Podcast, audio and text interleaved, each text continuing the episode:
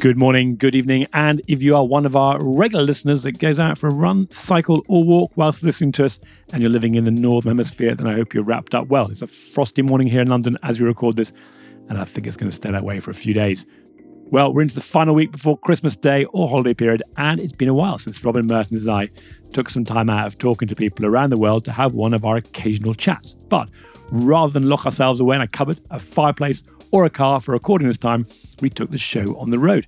Peter Killian and Simon Pink from QBE's innovation team had invited us in to talk to their colleagues, so we decided to combine our partners' talk with answering some of the questions that people really want to know about, all sourced from QBE. Well, you can see us in action in this short video on LinkedIn, and we'll put a link to that in the episode notes. But keep listening to find out what we think about the future of underwriting and whether algorithmic syndicates are a good idea. Data came up, of course, and standards and formats is there any hope of progress that we're going to go digital soon? Hmm, well, listen to find out. And we covered climate, ESG, energy, parametric, and more. Well, we've really enjoyed this format, and many thanks to Peter for turning the tables, being our host, and firing off the questions to us both. Actually, quite harping on the other side of the microphone.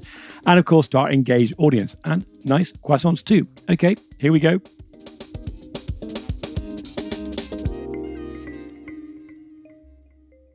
So, Robin, this one's for you. What and who is Instech? Instech is a complete accident in the sense that my history was uh, as a broker and then as an innovator myself. I found myself unemployed in 2012. I didn't know what to do. I didn't want to go back into corporate life. Um, so I created Instech as a club, basically, for innovators, for investors, for progressive people in insurance companies, and it was intended to be entirely social. And we would go down Corney and Barrow, and I'd put some money behind the bar and it surprisingly took off. And if you fast forward from there, we had 2,000 members by about 18 months after that. And in 2022, we're 16 people. We've got 170 corporate members. It has moved completely from being all about startups to being anybody who has anything that relates to the future of insurance and the future of technology. So there's a lot of S&Ps, Nasdaq, you know, Salesforce, Mastercard in the gang these days. We don't just do events now. We do podcasts. We do intelligence. I think our focus is to help insurance companies understand what tech is doing, who's doing what, who's worth talking to, and to help tech companies understand insurance's issues, who's looking for what, if I summed up in three words, I'd say we're a dating agency. and if you want to be part of that dating agency, go onto the website with your email address and you'll be able to access all those intelligence reports and go to the events uh, that Robin and Matthew host. Okay, we're going to now talk a bit about underwriting. And Matthew, we hear a lot about startups coming in to disrupt insurance. How do you think this disruption is going, and what is the future of the underwriter? Yeah, I might reframe that slightly, Peter. We used to hear a lot about startups coming in to disrupt insurance. I think people realized that wasn't really the best way to start a conversation with an insurance company. Mm-hmm. So the good news is for those of you underwriting, or those of you who'd like to move into underwriting, is that the role of the underwriter is most definitely not dead and will certainly survive my career in insurance or life. One of so what tends to have happened is that people have realized I think you can all relate to this if you think about other areas of your life. Using pure analytics and data to make decisions has got a lot of value, and Robin's going to be talking a bit more about that. But you've got to be very careful when you hand that over to the to the algorithm or to the AI, and sort of tend to ask people when they celebrate their AI, which is, have you got a humble algorithm? Does it know when it should say I don't know, as opposed to just trying to give you an answer? So what we're seeing now is a lot more collaboration between the companies that are arriving or even those that have established in terms of what they're doing with data analytics and a lot more about how to make the underwriter's life easier as opposed to how to remove the underwriter from the process. So try to help the underwriter do what they're good at and what they get paid for, such as making decisions, underwriting, finding new clients, offering capacity, not removing the underwriter from the process. Um, so you just mentioned algorithms. This year, Brit's algorithmic syndicate Ki had more than doubled its income at the half year reporting period, demonstrating that their algorithmic underwriting approach has gained some real traction in the market. Can you explain an algorithmic syndicate? And does automation take us away from the customer? If we had one, how would the customer know they are dealing with QBE? I'll do that last question last. A lot of your customers never know they're dealing with yeah. QBE. algorithmic doesn't change that. Look, I'm an unashamed fan of algorithmic underwriting, so excuse a sort of party political broadcast if you look at where it's being used, you know, there's Ki, I think, is the shining example. There's Fave at Canopius. There's Rethink, uh, which is also an MGA at Howden. They lead the way. They're only concentrating on two areas. They're concentrating on follow only and on what used to be delegated underwriting and is now, instead of doing that on monthly bordereau, you're doing it in real time. If you think about follow underwriting, they're not pricing. They're only profiling something that somebody else has priced, giving it attributes and checking against whether historically that leader in those classes of business with that type of price have made money. It's not the most sophisticated algorithm in the world. So to answer the question about are, we, are they moving us away from the customer, you never knew who the customer was, the delegated underwriting business in the first place. You had at least three, if not four parties from the end customer. I mean, I think underwriters right treat the broker as their customer, but with distribution costs running at the levels that they are, you know, I wonder whether you should be seeing the broker every time he brings you a follow piece of business, and whether you should be seeing the broker every time he brings you a of delegated underwriting. That was the point of underwriting in the first place. So, look, I just see it as a way in which you can scale using a combination of data science and algorithm and underwriters. And absolutely nobody is doing it all algorithmically. Everybody is doing it with a broker. And the business is a slightly more subtle one in the sense that it's not tech supporting the underwriter. It's a genuine union of underwriting, data science, and technology. They are very different businesses because they have a different culture. They're tech, science, underwriting business, not underwriting businesses with some tech. And I think there's a bit of a concern about brokers gaming the system with that algorithmic approach. And you sort of touched on it, you know, having a humble um, algorithm, I think Matthew said. How do you stop brokers doing that, do you think? Well, not if they are. I don't think they're doing it particularly well. Again, back to the beginning. How are they gaming it? Someone else has already set the price before it ever gets to Brit. Two things, I think. I think there'll be a bunch of underwriters who were amazed in year one and year two that they were able to get something away at that price, and they would have joyfully gone away and gone, Ki wrote something they never should have written. That would happen in ordinary life. It's not nothing to do with algorithms mm. necessarily. I mean, it says a lot about us as a community that there's a quite a vocal majority, probably not minority, who just don't want the sort of Johnny come lately. I've done something really smart to work, mm. you know, and the the underlying sentiment is some form of negativity. Almost everybody who talks to us about it almost seems to, to do so in a way that they don't want it to work. And I think a lot of these sort of comments are driven by hope rather than actually genuinely a piece of analysis. Mm. Okay, so Ki's obviously building up a lot of data, and we talk a lot about data and data standards in the industry. Matthew, is anyone going to be able to achieve data standardization within the insurance market? How do you think we compare? And, and by when, is another one of the ones I think is going to uh, not happen by the time I've retired. I guess there's two parts to this. So there's data standardization so that it becomes easier to bring data into systems in a very clean kind of way, meaning you don't have to manipulate it too much. And then there's this digitization of data itself. You know, there's ridiculous things happening just now where PDFs are being sent around that at one point would electronic data would then put onto a paper form somewhere, would then scanned to a PDF, and then someone has to go and extract the data. That stuff, that stuff should have been fixed 10 years ago.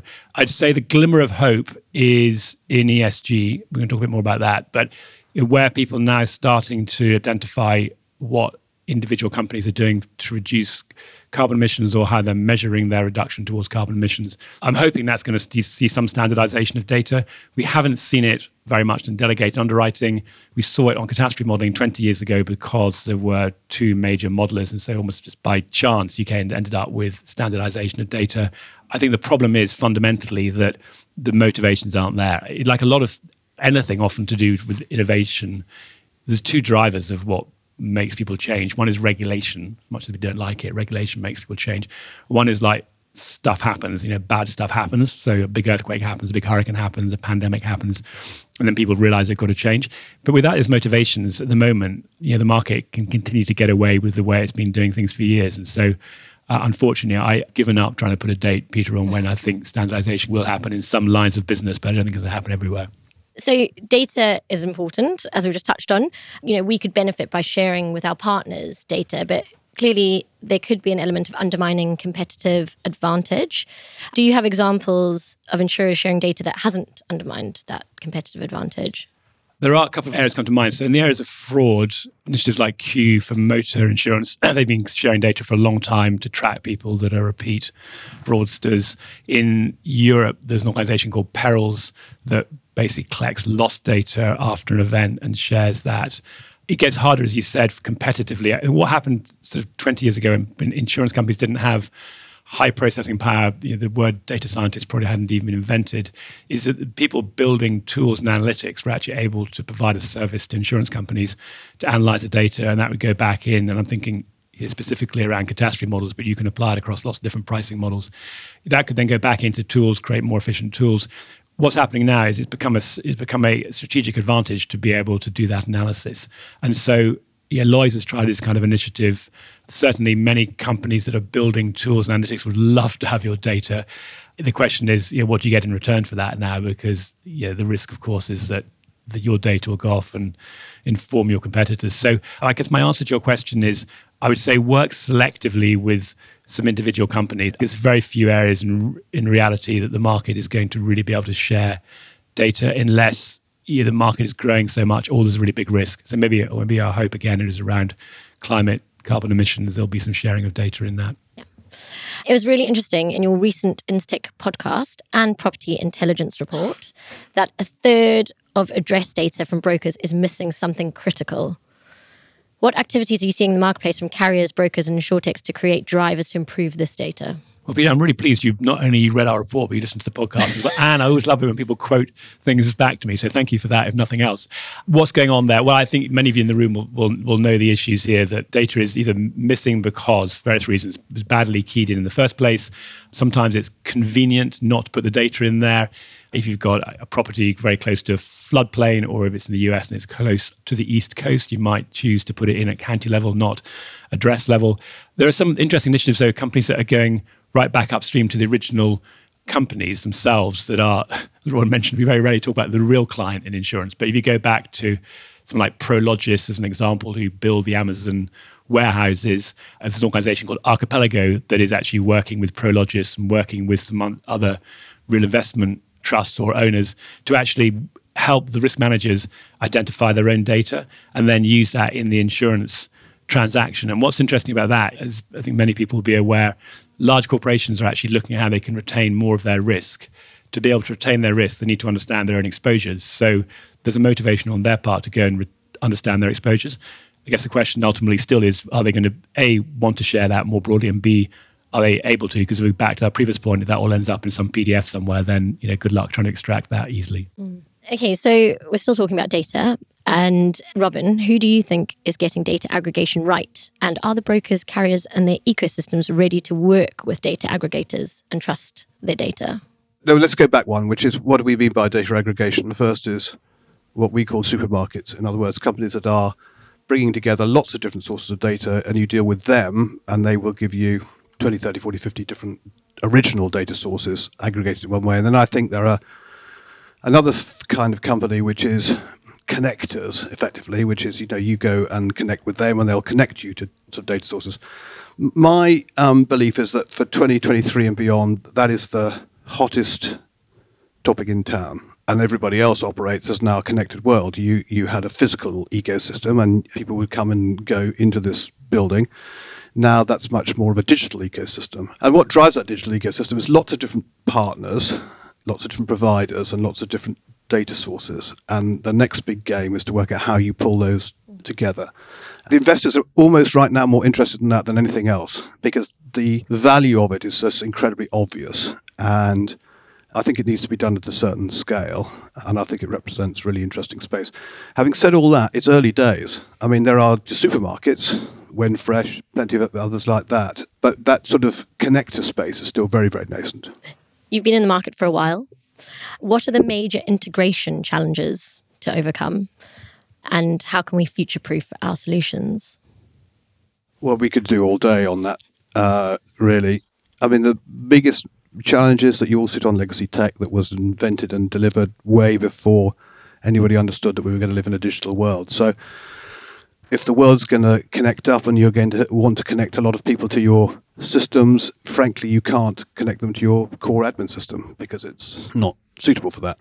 A whole new array of admin systems is growing up that were designed specifically to cure this problem, but they will operate in the retail space. So there, there isn't really anybody right now who you can go to immediately who provides all the functionality that you need in a London market or specialty uh, insurer and has that kind of connectivity capability. I think the way it gets solved is is there will be, to my point earlier, a layer, a middleware layers put over the top with people who you don't have to junk your admin system, you will create a different set of providers who connect you with the world and then connect you with your admin systems. Sorry, shameless plug here, but we've just we've just written a report which comes out on the eighth uh, of December, and and it's along those lines. It says admin systems are going to become ecosystems and, and, and how do you make them that way? What choices do you need to make? What strategies do you need and so on? We're going to talk a little bit now about product development. And Matthew, for those not familiar with parametric insurance, can you talk about what it is, how big it is, and what's working in that space? Just to quick calibrate my answer, if you could raise your hand if you don't know what parametric insurance is in the room. Okay, good. So that was about one third of the audience. So I'll just give you a very brief overview and then we'll talk a little bit about what's happening in that area. So the simple way to think about parametric insurance is the difference between what happens in traditional insurance, where the payment is based around the loss, in parametric insurance, the payment is triggered around an index, and that index may be something like wind speed, or it could be something like the amount of payments that have been made in the, in the city of London, or it could be even as sort of unusual as how many people have been shot in Dallas, which is actually one active shooter program that's out there. There's more and more interest. I've choose my words carefully. There's more and more interest around this. There's probably about 100 companies now offering parametric solutions in different ways. The concept has been around for about 30 years with catastrophe bonds, where people were creating gates for hurricane. The the advantage is that it means that people that don't necessarily understand insurance so well or don't know about the client have got a much more straightforward way of assessing what the risk is because they essentially just need to understand what is the risk of a windstorm happening or what is the risk of a pandemic happening. There are a couple of companies that are doing very well on this who are offering solutions to large corporate organizations such as Descartes, probably one of the best known ones. One of the challenges is that for companies doing this is to get distribution. So it's who who actually wants to buy this in terms of the consumers. The less people who are going to buy it have to know that it's parametric versus traditional insurance are better because it can kind of confuse them.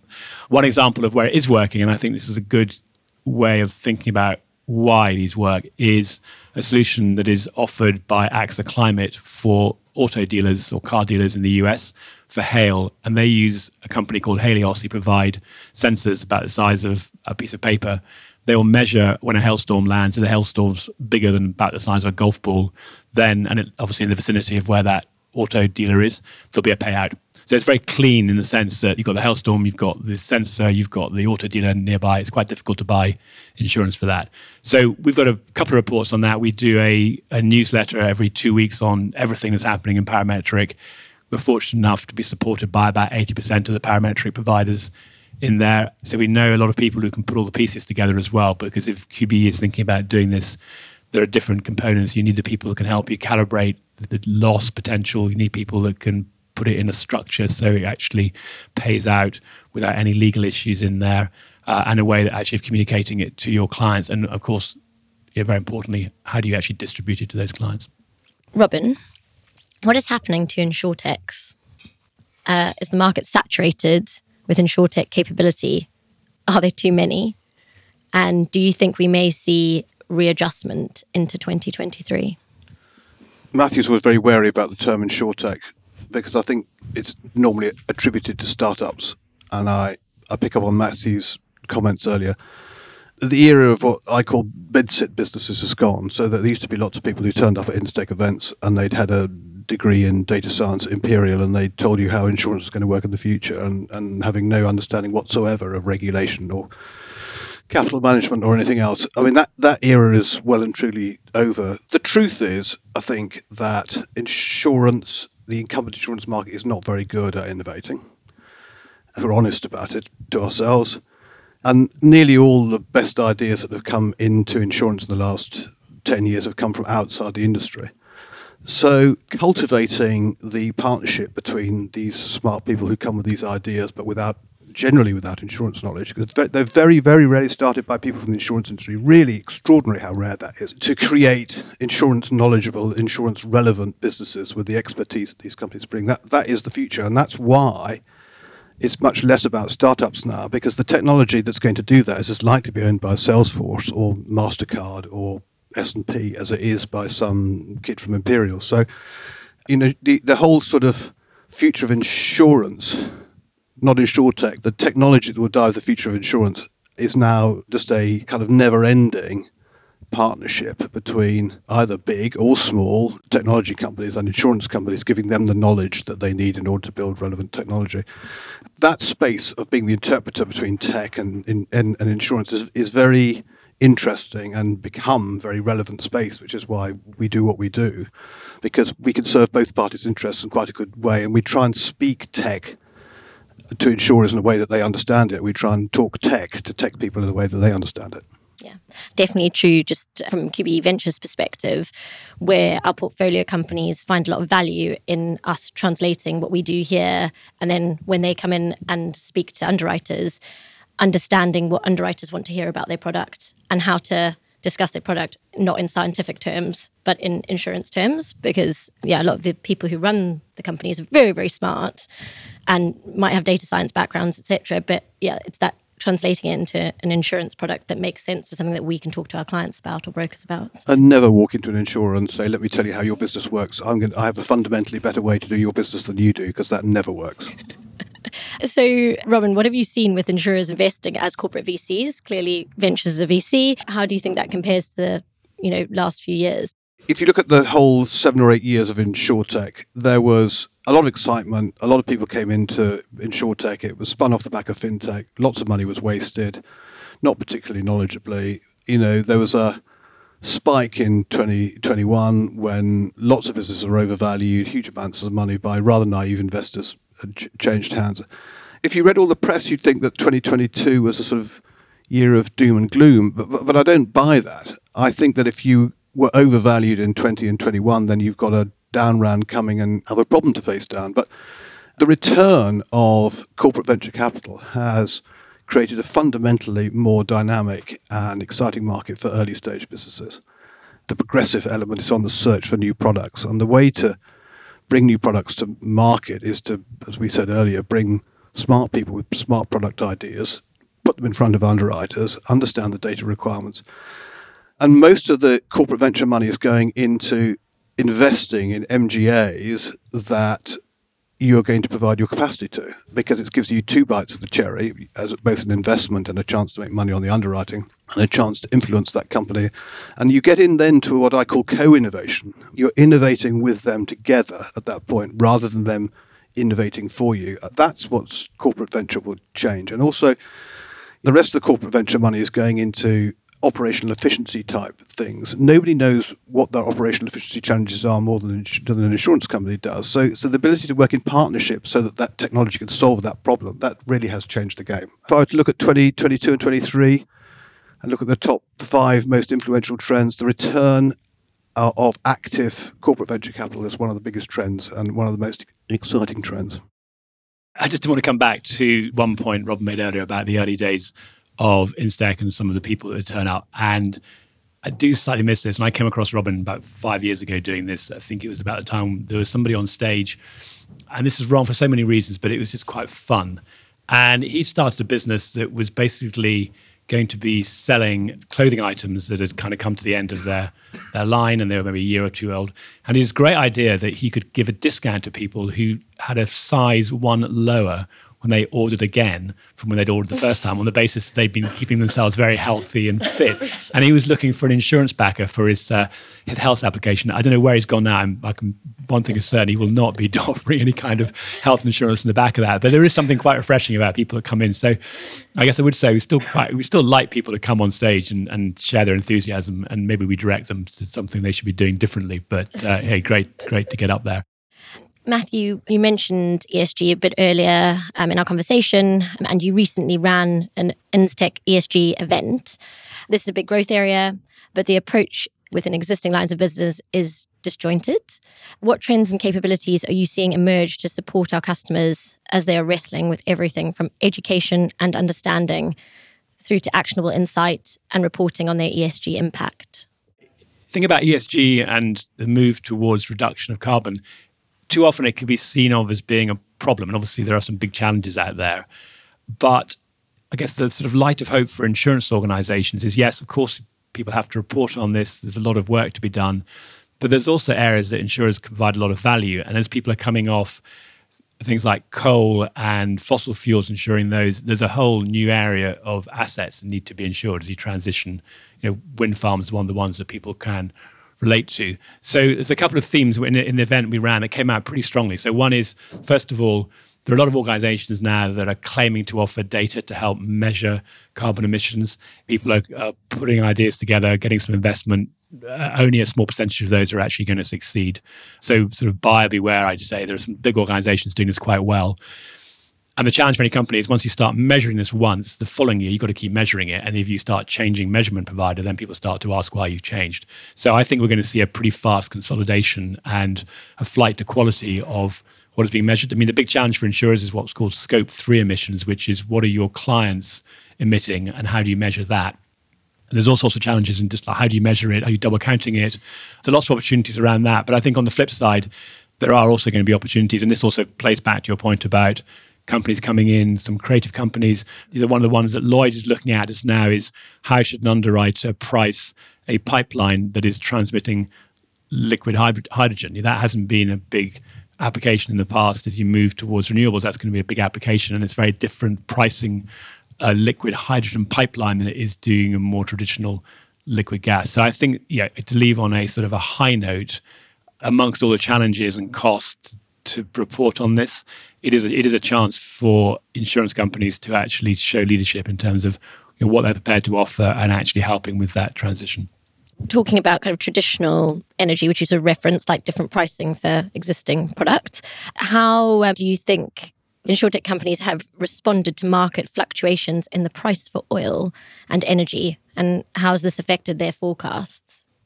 Two ways. One, there's a really good startup which we really like called Chai, Chai has got a big seed of small h AI.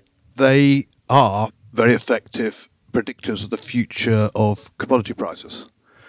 So big companies use them to predict the future of the price of, I mean, strange things, cardboard, amongst others. But they have been for the last six months trying to convert that into an MGA and then into a product to be able to sell that at a retail level. When I say retail, you don't have to be a hedge fund to buy a hedge effectively, um, but they've just got a lot of investment. I mean, in the future, I think it'll be easier to buy protection for these things if you're not a huge company. But at a, at a macro level, uh, it hasn't affected the insurtech industry at all. I mean, insurance is always counter-cyclical. When interest rates go up and the pound plummets, insurers all start rubbing their hands together, particularly those who live in London, because this is exactly how we all make money. And in a way, that feeds back to the innovation agenda because everyone shrugs their shoulders and go, why should we spend save 10% of our oper- operational costs by digital transformation when we've just made 10% on the pound dollar sterling exchange rate? So we'll back off and we'll do it again another year. We can now open up to the audience for questions.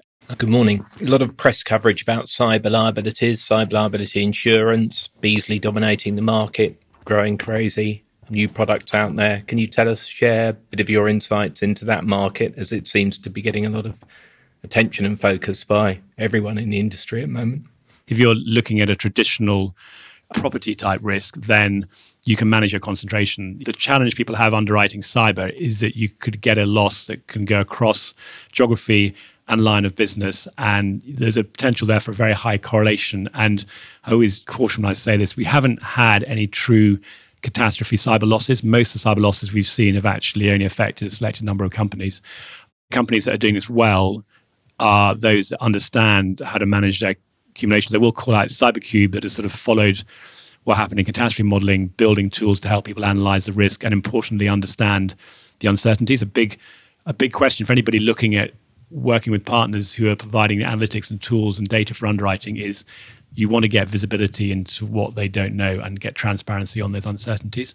There's a lot of more demand for cyber than there is people willing to take capacity, particularly on individual lines, to manage that aggregation risk. So I think the temptation is going to be, particularly as the prices go up, and the sort of more climate related catastrophes, the risk is seen to be higher and higher. People moving into that space who may not have the expertise to do it. So, one of the things that we've discussed in this is data collection. As an insurance company, how can we help, say, SME clients with their data? And obviously, there's challenges that are presented in that they may not have the capabilities to provide the data that we require, especially especially when we get to ESG. So, h- how can we help as a sort of insurance company, as sort of the person asking for the for the numbers? I think there are two different answers. The first is it's a massively underaddressed area across the board. There's a really, really interesting startup that we like called Aurora, who I think is the first for a while that I've seen it do it right. A U R O R A. They're very broker driven right now, but uh, the way they overcome the issues that you face is is by extensive use of third party data sources. So they're, they're in that business of asking you to only provide yourself a limited amount of data, what you do, how many employees, and they will go and find the remaining data they need for underwriting from third party sources. If you go down the route of um, trying to enforce SMEs to provide you with more data in a more structured way, then you lose them, and and and more than anything else, you lose the broker because the broker, by their nature, aren't necessarily. Probably need to cut this bit, but what you want is high quality data, and and I think you either you get better quality data if you go direct. The more you depend on a broker for that, the more complicated it gets. Uh, thank you, Robin, Matthew. So I'm the broker at the moment. I just had a quick question on the Ki, which you mentioned the early part of the podcast, which we are doing today. And it's more like uh, trying to understand, is it the strategy is to kind of collect as much data while pricing separately to check whether the pricing is accurate or not from the AI side or through more like algorithm side and then try to compare how confidence is increasing and slowly moving into like a more leader in certain lines. Is it, is that something they do? It's not a, it's not a big move from an old fashioned pricing model to building an algorithm. And the difference between the algorithm is in most cases they're self learning, so they, they self improve over time. And the second thing is that it's you can scale in a fundamentally different way. The Ki is looking to do a billion dollars worth of premium in 2023 off three underwriters, a lot more employees, but in terms of the amount of business that at each underwriter can write has suddenly been transformed by the fact that there's an element of triage in which stuff is going through the algorithm that they're perfectly comfortable with, and then every now and again there's something that the underwriter needs to look at because it really leaves that right. But the other thing that they do, which is transformational is they're able to do real-time portfolio analysis. So if you're getting too much of one class and not enough of the other class, then you can subtly change prices to get your balance for your portfolio right. You know, and you can run real-time exposure, you can run real-time aggregation management. This is all transformational in the sense that you're running a real-time business. I mean, ultimately they'll become better at pricing, but but I think it's about scale and about running a real-time business and not a once a month or once a year business. Thank you both so much for joining us today. It's been brilliant hearing your insights. As I mentioned earlier, we're Instech members. Final thing, how can the audience and QBE get more out of our Instech membership? No, thanks, Peter, for having us. It's very nice to be on the other end of the questions. It's quite hard actually answering questions somebody else. So, as Peter said, you, QBE is a member of Instech, and uh, many thanks to James Orchard who supported that. We are doing, you may have sort of heard from what we're talking about, events. We do monthly events. We do early careers events for people earlier in their careers. We have reports that go out every four or five weeks. We have some very focused newsletter around climate, climate, parametric, and then a general update. We also have profiles in individual companies.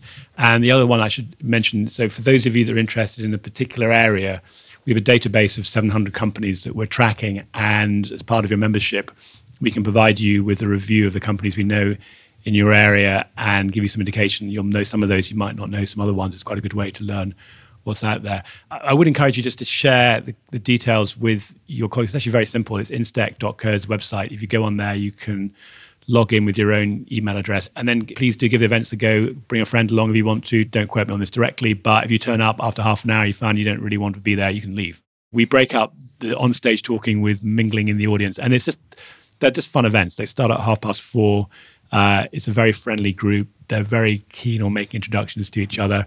And we've got a you know, range of people at all stages in their career and from all different backgrounds. So please do come along, give it a try. Now that we have money, is a lot better than it was back in the day when I was putting my money behind the bar. Brilliant. Thanks, everyone, very much for joining today.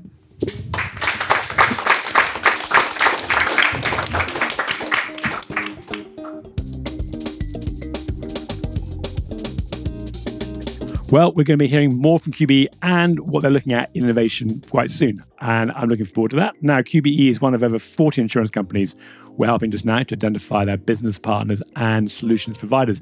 And if you're struggling with finding out what's going on in the world, or you've got a great solution, but you're not managing to tell the world about it, then now's the time to contact us. Matthew Grant or LinkedIn or any of us, hello at instech.co to find out what we're offering with corporate membership. Go on, just do it. That's it. We're done.